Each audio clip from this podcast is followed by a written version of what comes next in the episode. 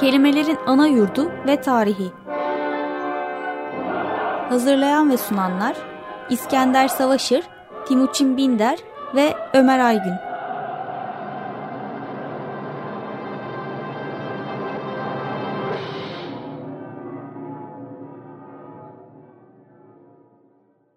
Merhaba, iyi günler. Bugün yine başka bir programla ben ve İskender hepimiz bir aradayız. Bugün yine bazı ilginç kelimeler hakkında konuşacağız. E, tanıdık kelimeler oğul, kız, yaş, işte e, yaşlılık, yiğit kelimeleri üzerine konuşacağız. Bu kelimeler nasıl bugüne gelmişler? Yani bu kelimeleri seçmemin özel bir nedeni de var. Çünkü hepsi böyle garip yerlerden başlamışlar ve sonunda bizim elimizde değişik e, kelimelere bürünmüşler. İlk önce yaş kelimesinden başlayayım. Yaş kelimesi, yani yaş kelimesinin orijinal anlamı taze, yaş yani nemli bir şey. Bundan ama e, birden fazla anlam türemiş. Bir tanesi yani o tazeden sebzeye gidilmiş. Yeşil ve sebze kelimelerine ve arkasından yeşermek ve hatta yaşamak bile diyebiliriz. Kelimeli anlamlarına gidilmiş. Yeşil yaşla aynı kök mü oluyor? Evet. Yani yaş, yaşıl gibi söylenmiş zamanla yeşile dönüşmüş. Gene yaştan ağlamak türetilmiş. Yani gözyaşı, ağlamak. Buradan da yaşlı kelimesine gidilmiş. Yaşlı ağlayan mı demek?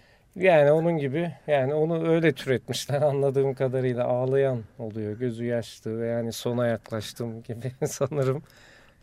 Yani sonuçta biz de oralara yaklaşacağız o yüzden fazla. Yaklaşıyoruz değil mi? Çünkü ben bambaşka bir türeme düşünüyordum. Çalışma yapmadan tamamen spekülasyon düzeyinde şeyle karşılaştırmıştım.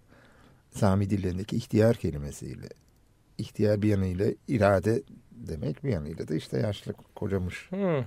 demek. Ve hep şey diye düşündüm. Acaba işte gençken, yaşken henüz yani toplumun yükümlülüklerini üstlenmemiş durumdayız. Dolayısıyla ihtiyarımız elimizde oluyor. Doğanın bizi yaptığı gibi oluyoruz.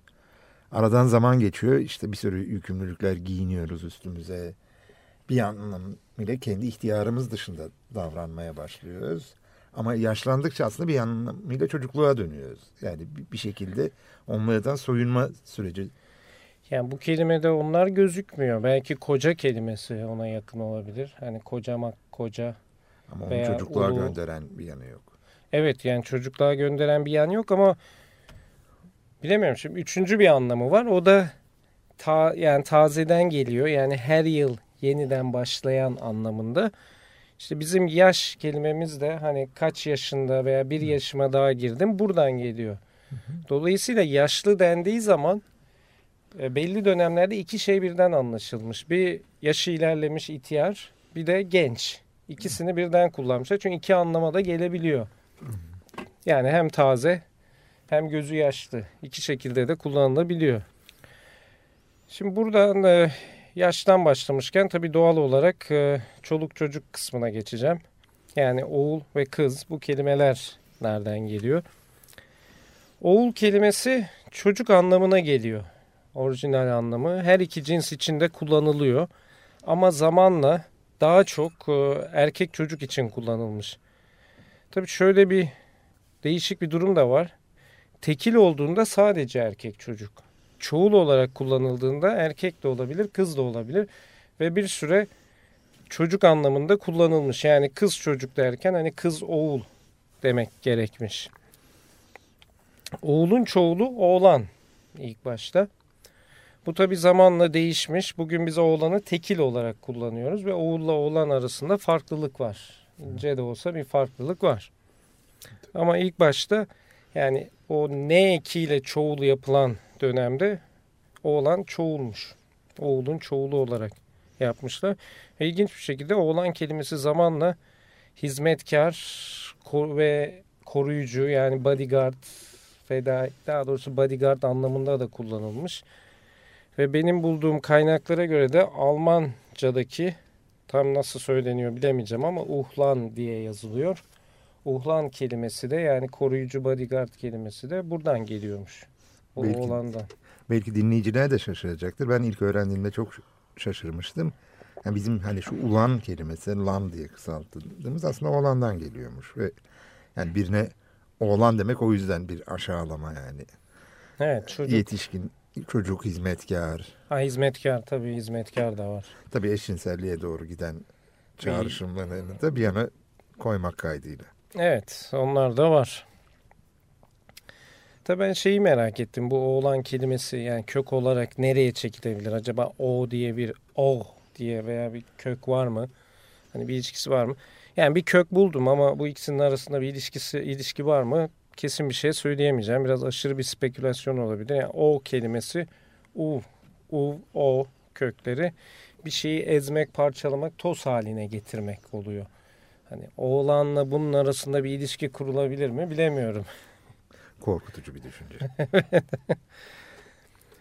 Gelelim kız kelimesine. Kız kelimesi çok daha ilginç. Bir kere bir kırmızı olmak hem sıcaktan hem utanmaktan. Yani bir şeyi ısıttığınız zaman yavaş yavaş kırmızıya kızıla dönüşür. Hani o anlamı da var. Bir de kızarmak, yüzünün kızarması anlamı da var.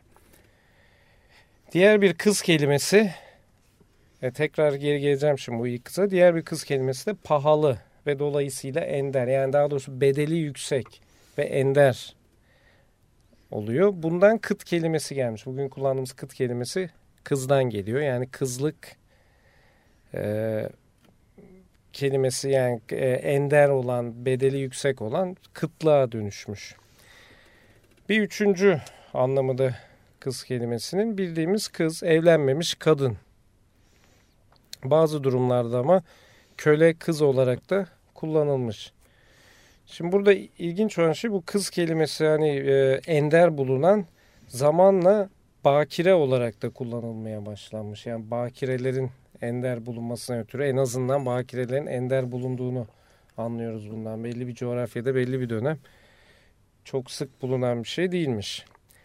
Yine başka bir yazara göre ilk kız kelimesi yani yüzünün kızarması da yani bu kız olmakla ilişkilendirilmiş. Hani bakire daha yeni evlenmemiş, utangaç, yüzü kızarıyor.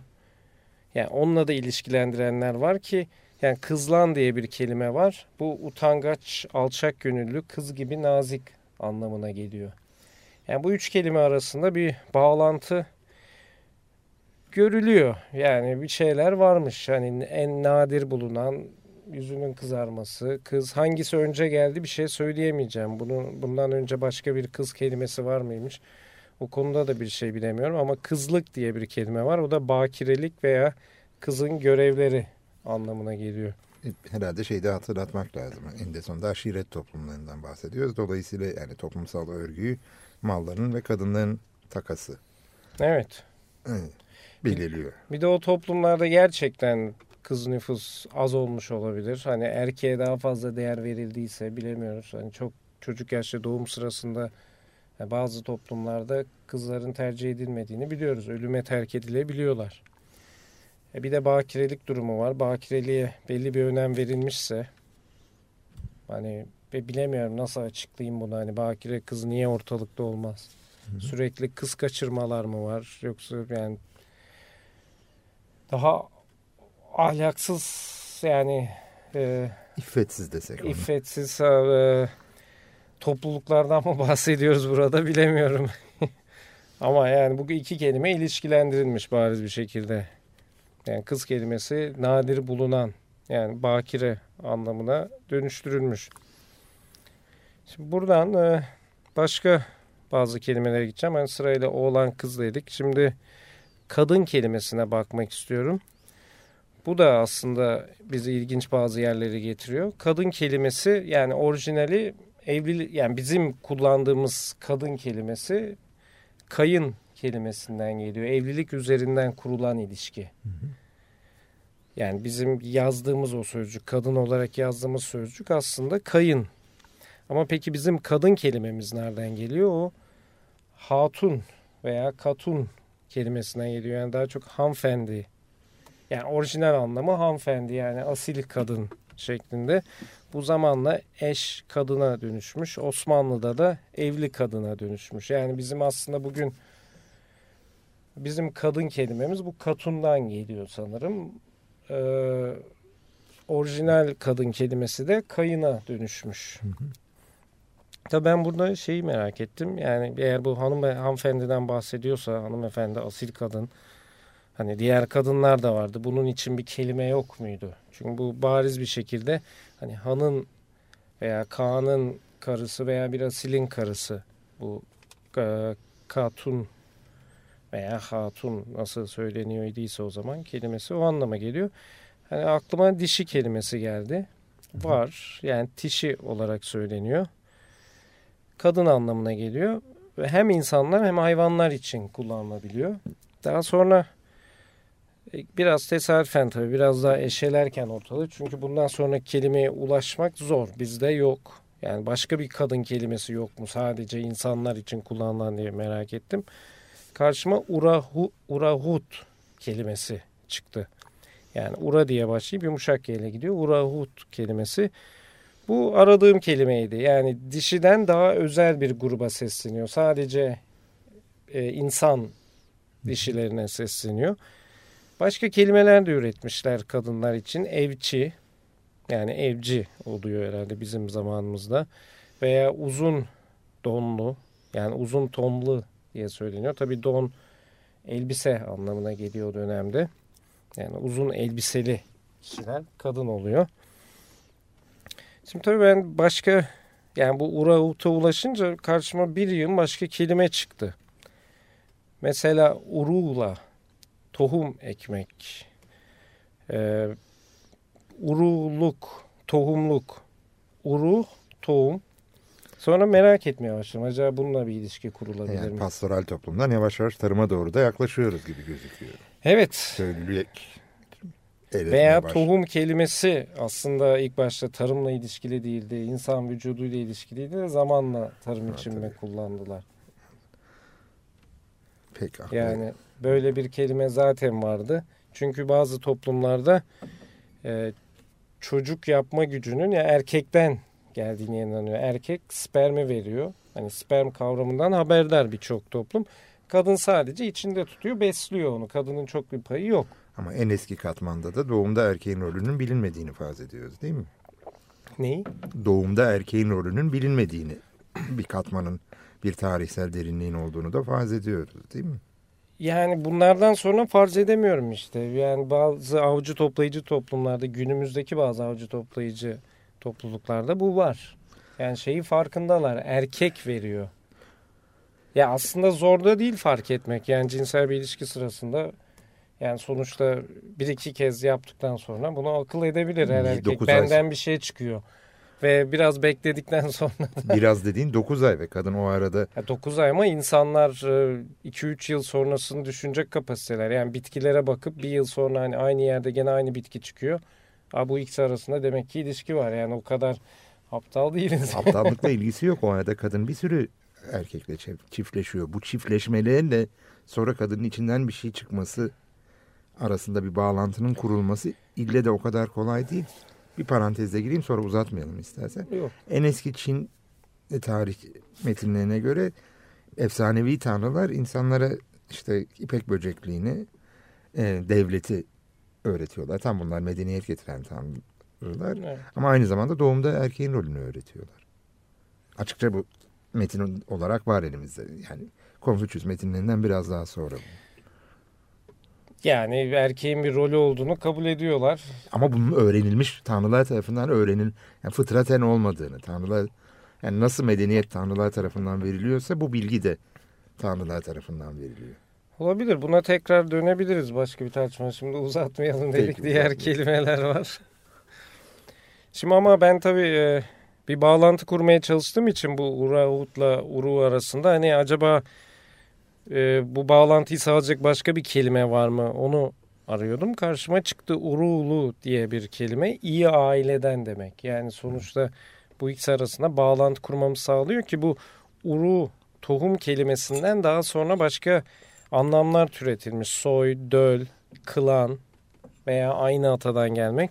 Yani bariz bir şekilde bir ilişki var. O zaman geri dönüp hani uraut kelimesine bakıp acaba dedim bu hani tohum mu içine alan veya tohum veren kişi anlamına mı geliyor? Hani şu hut kelime eki ne anlamına geliyor? Tabii o konuda pek bir bilgim yok. Ama buna benzer başka bir kelime daha var. Alpahut. Alp'ten geliyor. Savaşçı. Bunda da aynı ek var. Hı hı. Yani burada hani Alp sonuçta dayanıklı, güçlü ve buradan da savaşçı türetilmiş. Acaba hani dayanıklı olan bu da tohum taşıyan veya tohumu içinde barındıran olarak mı düşünülmüş bu kelime diye yani düşündüm. Merak etmedim değil. Süremizin sonuna yaklaşıyoruz aslında. Aha o zaman e, bir de şu uru kelimesini de daha götürdüm tabii daha bir dibe. Acaba başka bir kelime çıkar mı diye. Bir ur kelimesi çıkıyor. Bu bizim bildiğimiz e, vur kelimesinin kökü ama aynı zamanda koymak. Bir şeyi bir yere koymak veya bir şeyi bir şeyin içine koymak anlamların, anlamlarında da kullanılmış. Şimdi bu ikisi arasında bir bağlantı var mı onu kesin söyleyemeyeceğim ama hepsi yani ur, uru, uraut bir şekilde cinsel yakın, ilişki çerçevesinde temelenmiş evet. gibiler. Gibiler. Bu arada ne kadar vaktimiz kaldı? Bitti da? aslında. O zaman buyur sen kapanış. Ben tabii seninle önceden konuşmadığımız için sen çocuklar falan hakkında konuşacağız deyince ben çocuklara ne söyleriz? Ninni söyleriz dedim. Ayrıca senin hani bu Anadolu'daki Türkçenin oluşmasında başka dillerin önemine yaptığın vurguyu da hesaba katıp bir Ermeni ninnisi de karar kıldım. Hasimi Harut Yunyan Şogaen topluluğu eşliğinde söylüyor. Benim çok sevdiğim bir şancıdan bir Ermeni ninnisi dinliyoruz.